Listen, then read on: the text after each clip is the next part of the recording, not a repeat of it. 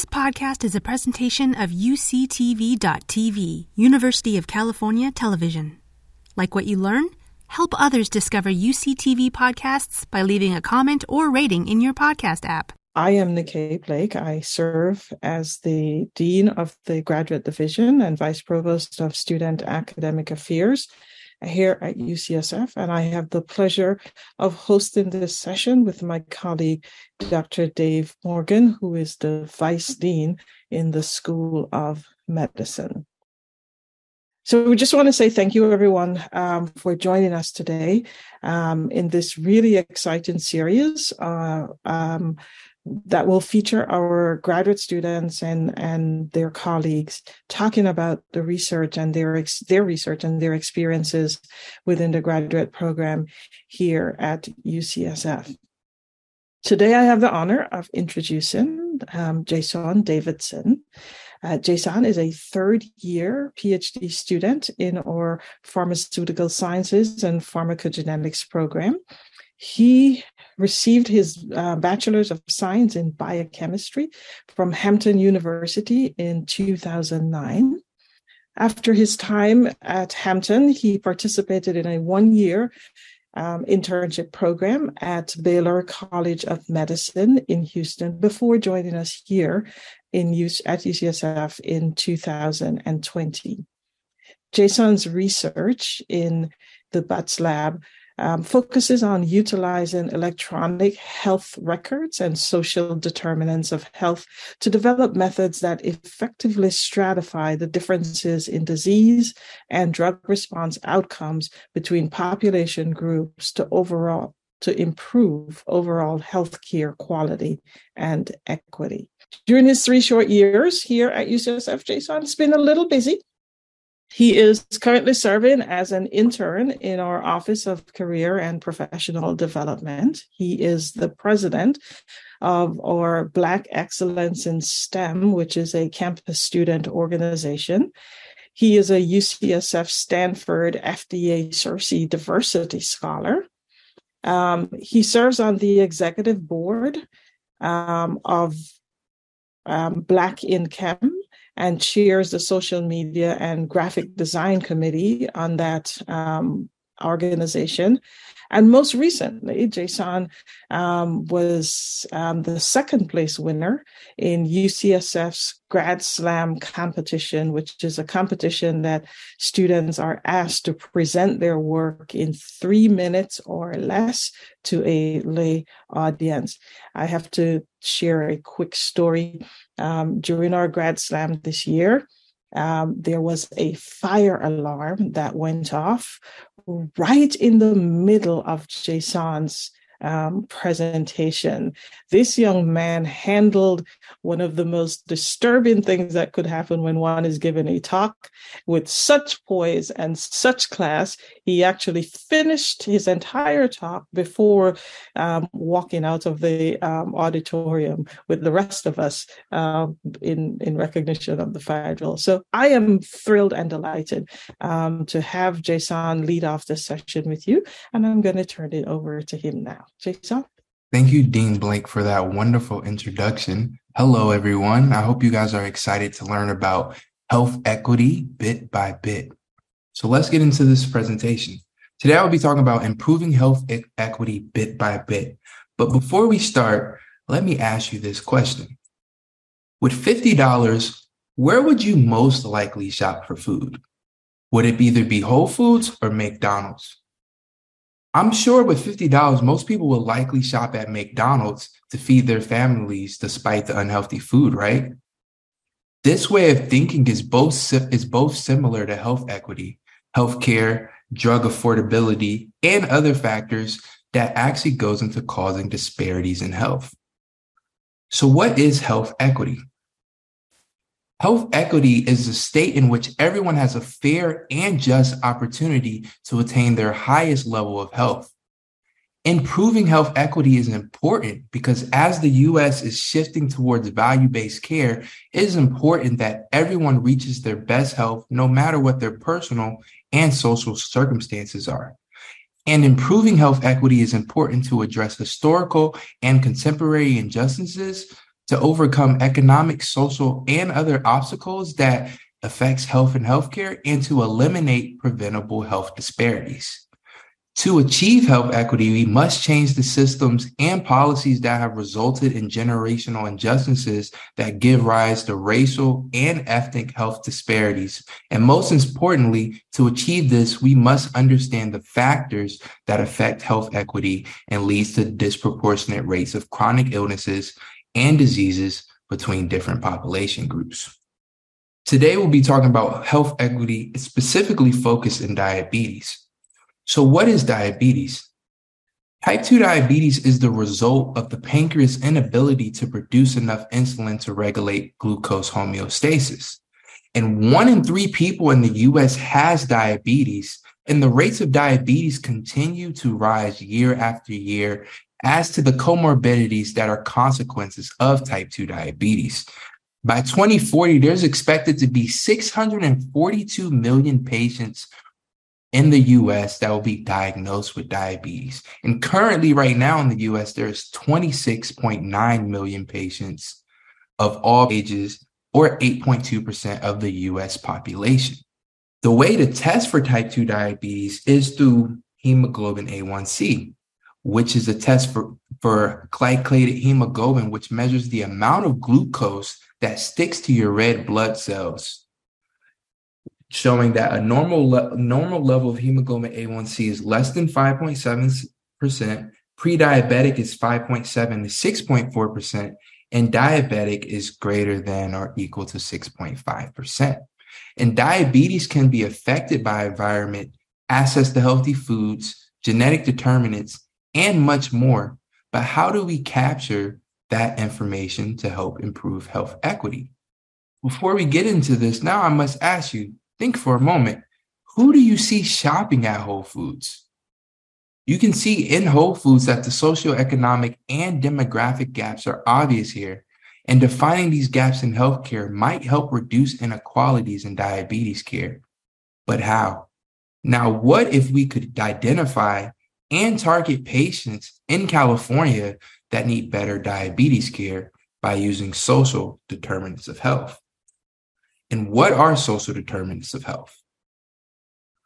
Social determinants of health are the conditions in the environments in which people are born, live, learn, work, play, worship, and age that affects a wide range of health, functioning, and quality of life outcomes and risks. But why social determinants of health? Social determinants of health are important because it involves information related to an individual's health, including healthcare and access and quality, social and community context, and neighborhood and built environment at the population level.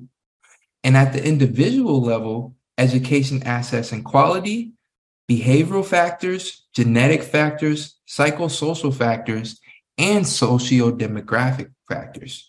And at the population level, we must ask what social determinants factors are contributing to overall health of a population, and individually, what social determinants of health factors are contributing to the overall health of a patient. And lately, clinicians have strongly noted that social determinants of health plays a role in clinical outcomes, but there has not been a way to define social determinants of health in clinical research. And because of this, social terms of health have not been widely adopted in real world evidence studies yet. Most of this is partly due to the difficulties of measuring the social determinants of health. But luckily, we have a way to measure it at the population level by way of census data, which includes information about employment, housing, security, transportation, income, and location that is used to help us gain a better understanding of a patient's social determinants of health. Social determinants of health are extremely important because we notice that they play a role in health risks and outcomes, especially with chronic illnesses and diseases. Because of this, we plan to model our study on type 2 diabetes because disparities in diabetes burdens exist in a large part due to social determinants of health at the individual, subpopulation, and population level. Previous translational research and practice addressing health equity in diabetes have generally focused on changing individual behavior rather than directly targeting social determinants of health to increase health equity. Therefore, the next generation of diabetes translation requires health equity goals, consensus definitions, core measures, multi-sector partners, macro level interventions, dissemination and implementation science, enhanced training, and expanded funding to help with diabetes prevention and treatment to overall increase health equity across population groups.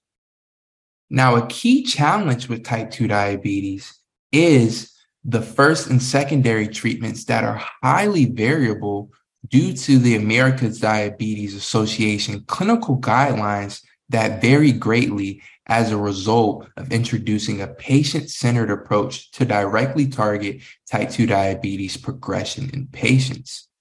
Treatments are selected based on a patient's current state of condition, their um, cost and assets is considered, their weight is considered, and other comorbidities such as heart failure, cardiovascular disease, and chronic kidney disease all play a role in what patients are actually being treated uh, during their type 2 diabetes progression. And this variation in the coexisting conditions considered with a type 2 diabetes, uh, with the patient's type 2 diabetes state, leads to the uses of different second line agents to treat for patients such as DPP4 inhibitors, GLP-1 receptor agonists, SGLT2 inhibitors, TZDs, and sulfonylureas along with metformin as the first recommended line agent for patients. Diving deeper into these treatment strategies, because they are so variable, we see differences in treatment strategies, and ultimately, we believe that treatment selection for each patient and their outcomes are impacted by social determinants of health. So the question for our study is, does social determinants of health impact type 2 diabetes treatment selection and outcomes? And how exactly do we capture social determinants of health data? And what databases are we using to answer these questions? So before we get into our study, let's talk first talk about electronic health records which is routine data collected through a patient provider interaction during hospital visits. The electronic health record of a patient can be viewed as a repository of information regarding his or her or their health status in a computer readable form. An encounter with the healthcare system generates various types of patient linked data, such as RxNorm pharmacy data, um, logical observation identifier name and codes lab data, imaging files from patients, as well as the diagnose the, the diagnosis of patients through the International Classification of Disease Codes or systematized nomenclature of medic, medicine clinical terms for the diagnosis of patients. All of this is then imported into electronic health record database to be used for point of care, lab statistics, and for, in our case, research. Now, electronic health records were initially created for insurance billing purposes, but now they provide a unique opportunity to study the underlying causes and management of outcomes in the context of clinical disease. Electronic health records are important because they open the door for the development of fundamental basic computational science to accelerate the access of healthcare and mitigate, mitigate gaps in healthcare treatments through real world evidence studies, which contains diverse patient populations that are representative of a real patient receiving healthcare where common demographics such as age, sex, race, ethnicity, are are all, all taken to help analyze and inform causes of different treatment strategies, disease risks, quality of life, and outcomes for different patients from different population groups. The data set that we prime that we are going to be used for our study is the University of California Health Data Warehouse, which is the structured EHR database that we will be using for our study with over 9 million patients, 12 major hospitals, and six academic health centers serving very different parts of California, both geographically and demographically where de-identification of this data has already been completed to enable clinical research projects and real-world evidence studies. The data is stored in the Observational Medical Outcomes Partnership vendor neutral open data model, which enables a wide range of software tools and computational methods to be used within a community of over 400 researchers across the University of Health, uh, the University of California Health Center. Now, previous studies, previous real world evidence studies have improved our understanding of the treatment practice of type 2 diabetes, but the utilization and health outcomes of these treatments does not represent social determinants of health, which has resulted in a lack of knowledge on which treatments are most effective and most widely distributed across distinct population groups. In this figure, it shows across the different UC health centers, it shows the, the type 2 diabetes medication orders for monotherapies, which were metformin, insulin, sulfonylurea, meglitinides, DPP4 inhibitors, diazepam, SGLT2 inhibitors, GLP-1 receptor agonists, and alpha glucosidase inhibitors, as well as the dual therapies that are both combined with metformin. Now, this recent study has shown that we have data on the treatment of patients, but we absolutely must take it a step further to determine the social determinants of patients and how does it affect treatment choice and, health, and health outcomes. But how do we use this in our study and how do we actually get access to this data? One way to get access to this data is through the United States census. With the census data, it allows us to access social determinants of health data at the population level to understand what affects a patient's health outcomes and qualities of life. As many people may might know, is that census data covers dozens of topics across 130 surveys and programs and it gets in the weeds with more than 2.5 million tables of raw data, maps, profiles, and more that is taken every decade. The information from the census is taken through surveys such as the American Community Surveys and economic surveys that we all have taken at least once through our time through the census.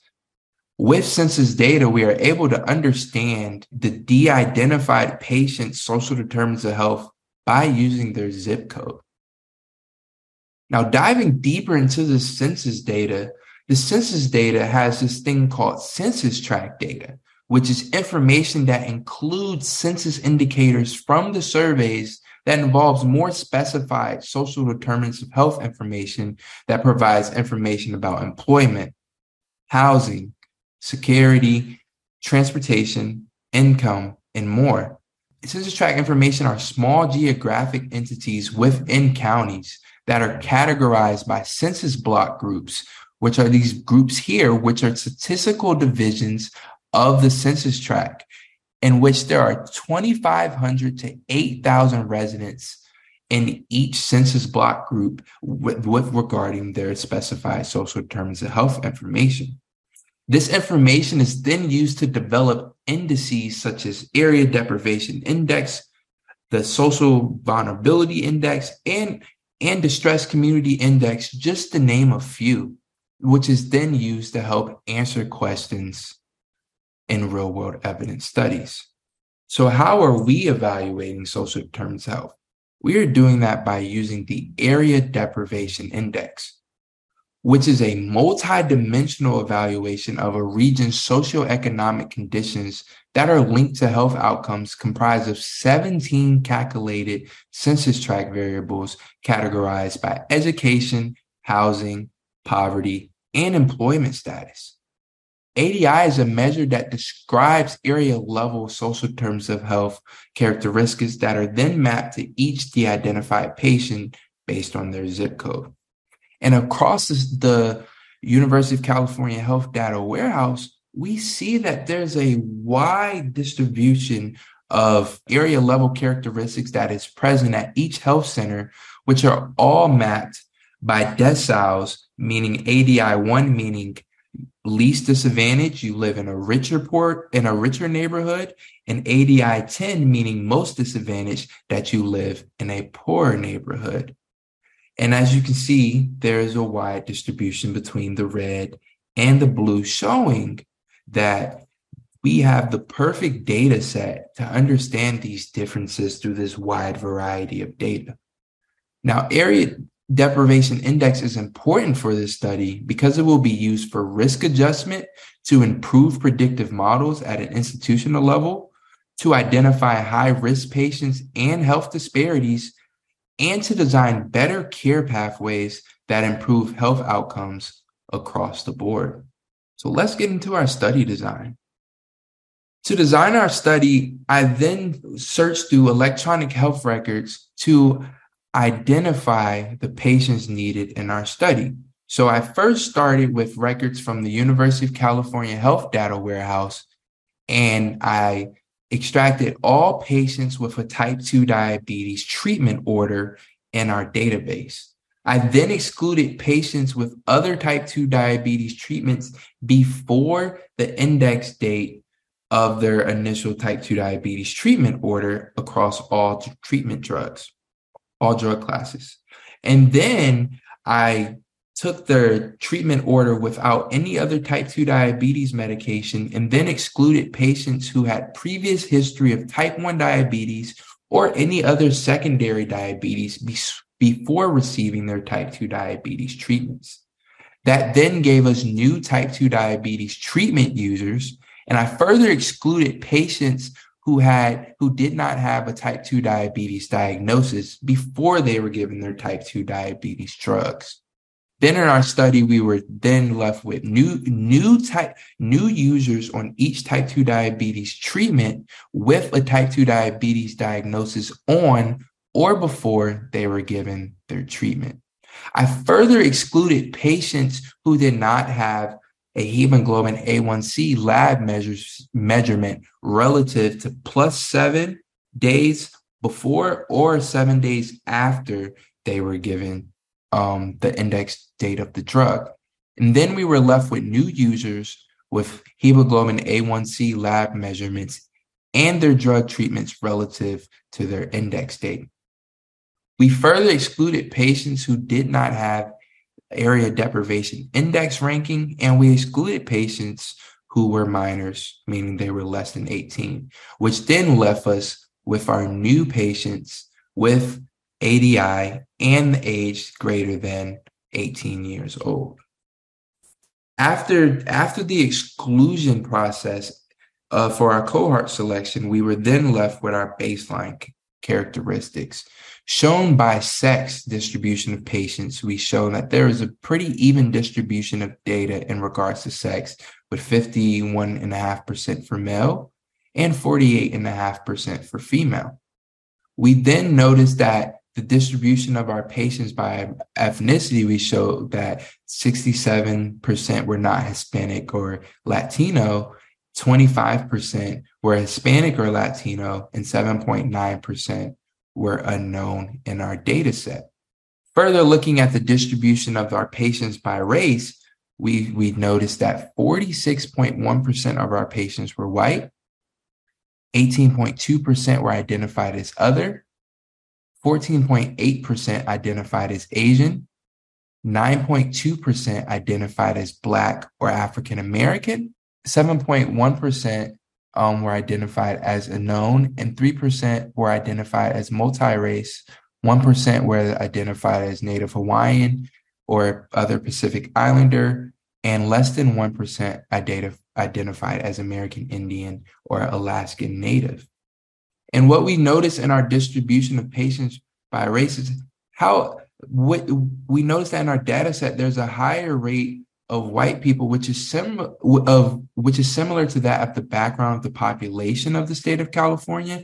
However, minoritized races still outweigh the normalized state percentages in our data set.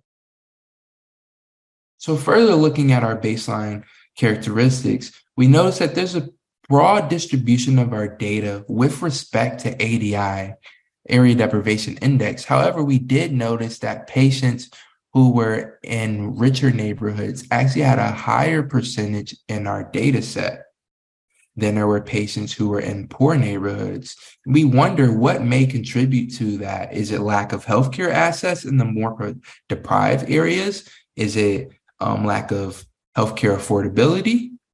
We also noticed um, that across our um, UC health system, we've seen that there 30, 36.2% of patients at UCD, 19.2% at UC Irvine, 17.4% at UCLA, 14.5 at UC Riverside, and 12.4 at UC San Diego, with 0.3% at UCSF.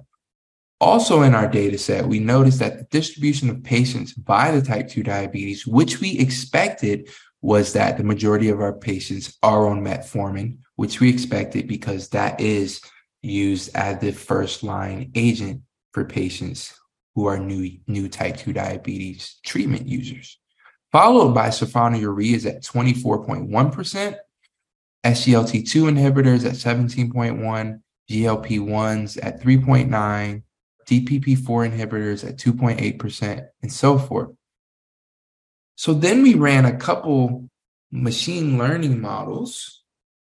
And what was interesting to note is that we found patients from poor neighborhoods actually receive type 2 diabetes care much at a greater disease, disease severity than patients from rich neighborhoods. And so for our regression model, we performed or, ordinal logistic regression with area deprivation index as our dependent variable to understand the association of hemoglobin A1C score for patients with different ADI. And so we notice ADIs one and two, starting at a hemoglobin A1C at 5.7%, there's a higher probability of patients to receive their treatment at an earlier disease state than patients from poor neighborhoods. And as hemoglobin A1C increases, meaning the disease severity of type 2 diabetes increases, we notice that the probability of patients from poor neighborhoods had a higher probability to receive their care at a much later disease severity than patients from rich neighborhoods. And this outcome raises the question as to why patients from poor neighborhoods are to receive their treatments at a much more severe hemoglobin A1C than those from rich neighborhoods. And why is that? This is a question that we remain to have unanswered and shall all aim to answer to increase health equity in communities that need it the most. So, looking back at the clinical guidelines, we must keep in mind that metformin is generally used as the first line of agent, and then a second anti hyperglycemic drug is then added to help with treatments, but it is also based on a patient centered approach. The newer, more expensive, and most effective drugs are GLP 1s and SGL2s, while the cheaper, cost effective drugs are uh, the cheaper, less effective, um, and cost effective drugs are sulfonylureas and TZDs. So then looking deeper into our regression model, we wanted to understand the association of ADI, area deprivation index, on treatment selection. So we when we when we did that, we actually found that there are differences in the probabilities of each treatment selection as hemoglobin A1C increases. And so this figure shows the difference in the probabilities and that ADI as a result of hemoglobin A1C at treatment initiation, we notice that the, the probability of drug use decreases for metformin uh, and GLP-1 as disease severity, hemoglobin A1C increases. Whereas the probability of a drug usage for sulfonylureas and SGLT2s actually increases as disease severity increases increases. And but more specifically, what you notice is the differences in the probabilities of patients receiving these drugs based on whether they're in a rich or a poor neighborhood. And with our regression results, we we notice actually that patients from poor neighborhoods had a higher probability of being prescribed DPP4s versus patients from rich neighborhoods, which are known to be um, differences in this treatment use. We also notice that as as the stepwise for hemoglobin A1C actually increases, we notice that there's a that there's a flip between sulfonylureas and SGLT2s. Although both of these usages increase as disease severity increases, you notice that as the uses increase, patients from poor neighborhoods are actually receiving sulfonylureas at a higher probability than patients from rich neighborhoods. Whereas with SGLT2s, we notice that patients from rich neighborhoods are actually receiving SGLT2s with a higher probability than patients from poor neighborhoods. Now, looking at looking at this graph, we show that ADI is shown to be a strong predictor of treatment selection of treatment selection. And we must further look deeper into our study and ask why is there such a disparity between the rich neighborhoods and the poor neighborhoods? And how do we fix it? Is it because of insurance or lack of insurance of patients? Is it lack of access to healthcare facilities? Is it socioeconomic status? there's so many questions to ask to understand this multifaceted question. And it's a question that um, I'm exploring deeper by diving deeper into diabetes treatments, outcomes, and other conditions that impacts a patient's health. So in conclusion, so far in our study, we found that their rich and poor neighborhoods receive care at different disease states we found that social determinants of health are important to understanding differences in care between population groups. We also show that we cannot ignore social determinants data if we want to improve health equity and attain equitable health care. And social determinants of health is the future to advance clinical decision support tools for clinicians. And ultimately, I envision a day where we all can use this data to improve health outcomes nationally. And so I would like to acknowledge my lab.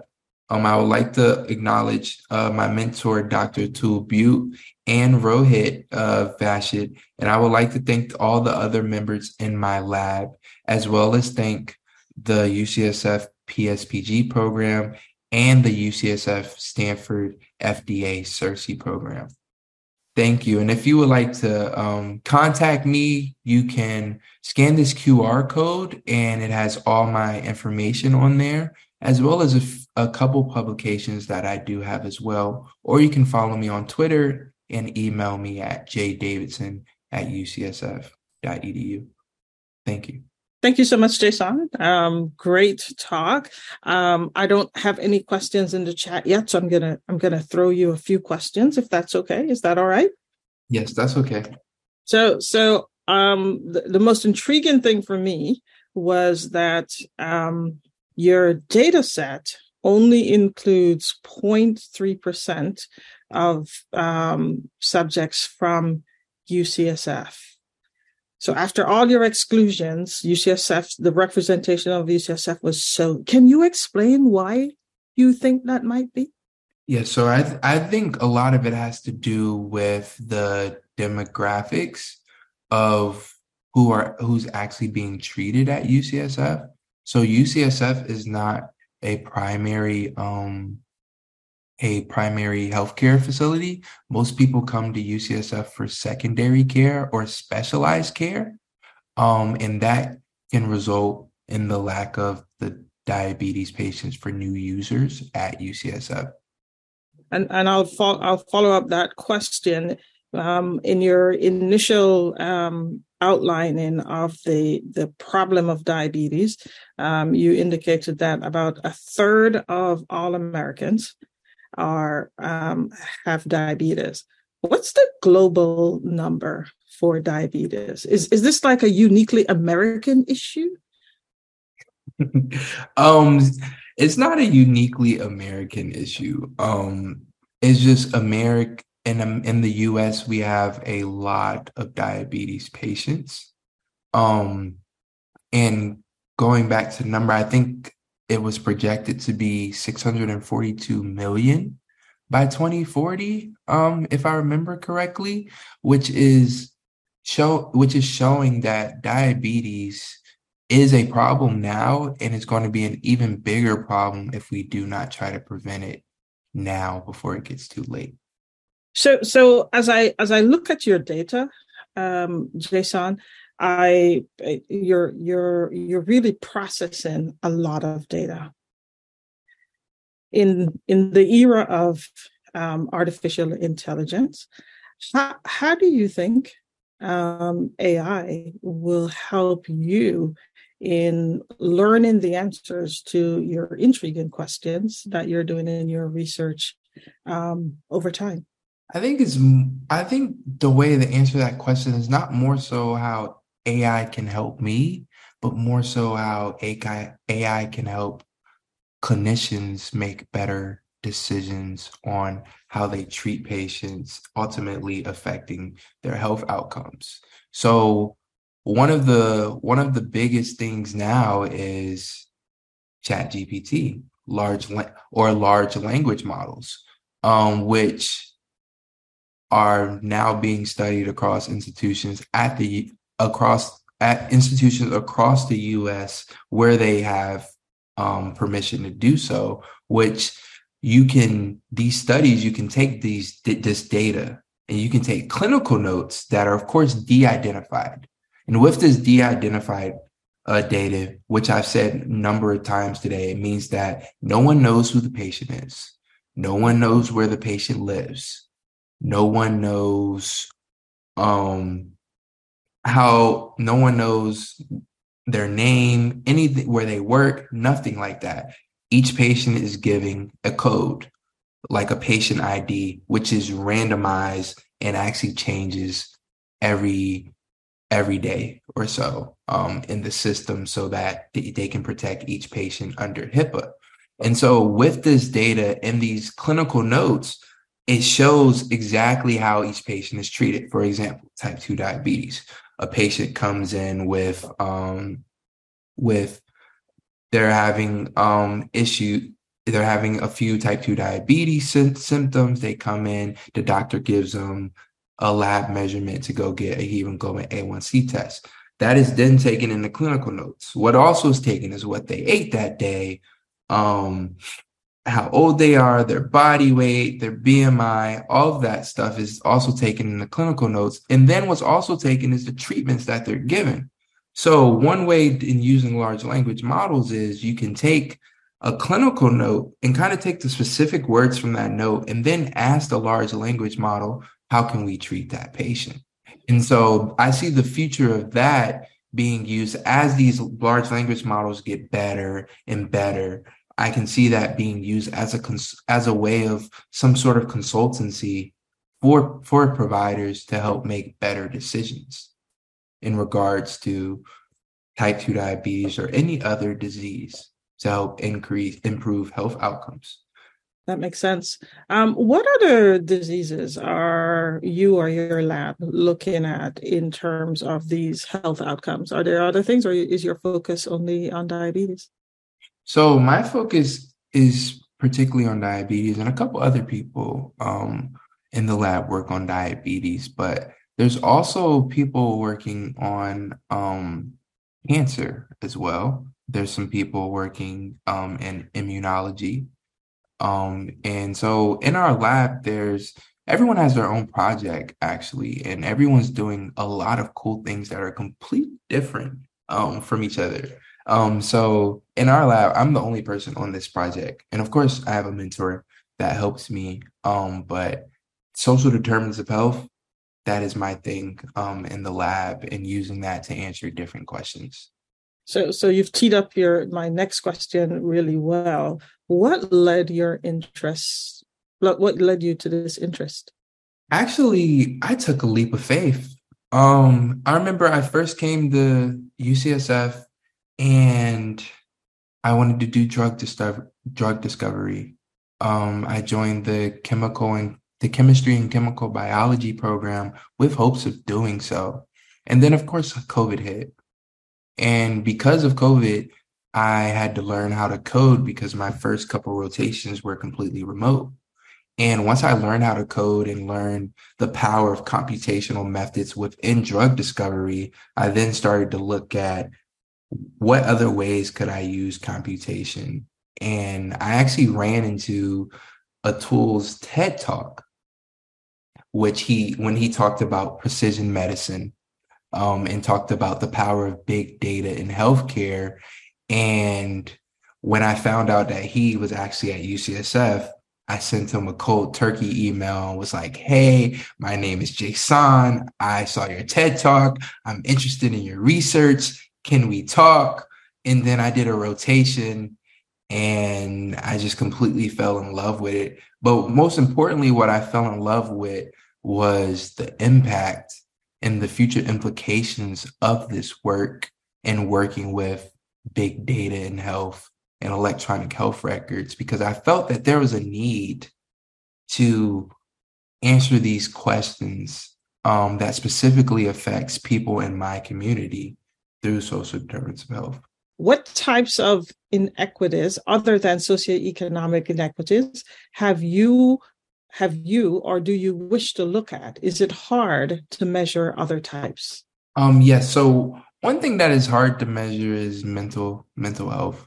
Um, that's one um measure that is hard to measure because we don't have that data at the population level. And so when I say the population level, I'm meaning that we we're talking about data within a zip code, um, which is a census block group within a zip code. And so when we're looking more at mental health data, we're more t- more so talking about individual data, meaning individual to that patient. And that data is a lot harder to answer these questions with because it's so sparse. Mm-hmm. Um, and individual data with regards to social determinants of health is not widely adopted into health records yet, just because of the difficulty of measuring that. Um, and so I hope to use that in my work because I do think that that can be an important factor that can lead to health different differences in health outcomes. All right, great follow up. Thank you, Jason. A great follow up question to that is um, I get the general sense that research continues to offer more clear and more compelling proof of socioeconomic differences in our society, as mentioned above. Meanwhile, more and more data doesn't seem to lead to substantive change. Can you imagine the legal system being utilized to, for example, make healthier food choices available to neglected neighborhoods? I do imagine that it takes the right people to want to answer that question, right? So we have so my part is the research. I'm doing the research. I'm providing the change on the research side to help implement these policies. But we also need people who actually implement these policies and have the money, meaning lawmakers and politicians to help implement these policies that drive that change with the research that is being done at hand. Um, so in, I guess my my answer is in order to do that is we need the the we need politicians who also are willing to um create that change that we see fit through our research. Why, why don't you why don't you tell us a little bit about why you came to UCSF? I like to say that it was divine for me to come to UCSF. Um, so in college, I played football. I played Division One football at Hampton University. Um, I was captain of the team, um, and all of that good stuff. And when it was time for me to graduate, I um, I wanted to do research, and I wasn't sure where to go. And so Baylor College of Medicine gave me a gave me a uh, gave me a job at their NIH prep program, which is a post-bac program mm-hmm. For uh, underrepresented minorities in science. And so when I uh, started to a- apply for schools, there was this this man at UCSF by the name of, excuse me, by the name of Dr. Peter Hotez, um, which my mentor from Hampton put me in contact with. And I met with him every Tuesday for like three months. Um, and he was just helping me figure out what schools to apply to, which schools were good, which schools weren't good. Um, of course, it was a little biased there, um, uh, because he would because you know he had connections at schools, um, but he sat there and he really helped me figure out which schools to apply to based on funding, based on their programs, based on their PIs, based on the um, support and all of that. And ultimately, he opened my eyes to UCSF because I initially was applying only to East Coast schools because I wanted to stay um, close to the East Coast where my family is from. And I got accepted at UCSF, which was actually the only school I got accepted to, actually. Um, and that was all she wrote after. Well, I'm, I'm I'm glad we were smart enough to recruit you. That was a good that was a good decision. You've been listening to a podcast by University of California Television. For more information about this program or UCTV, visit us online at uctv.tv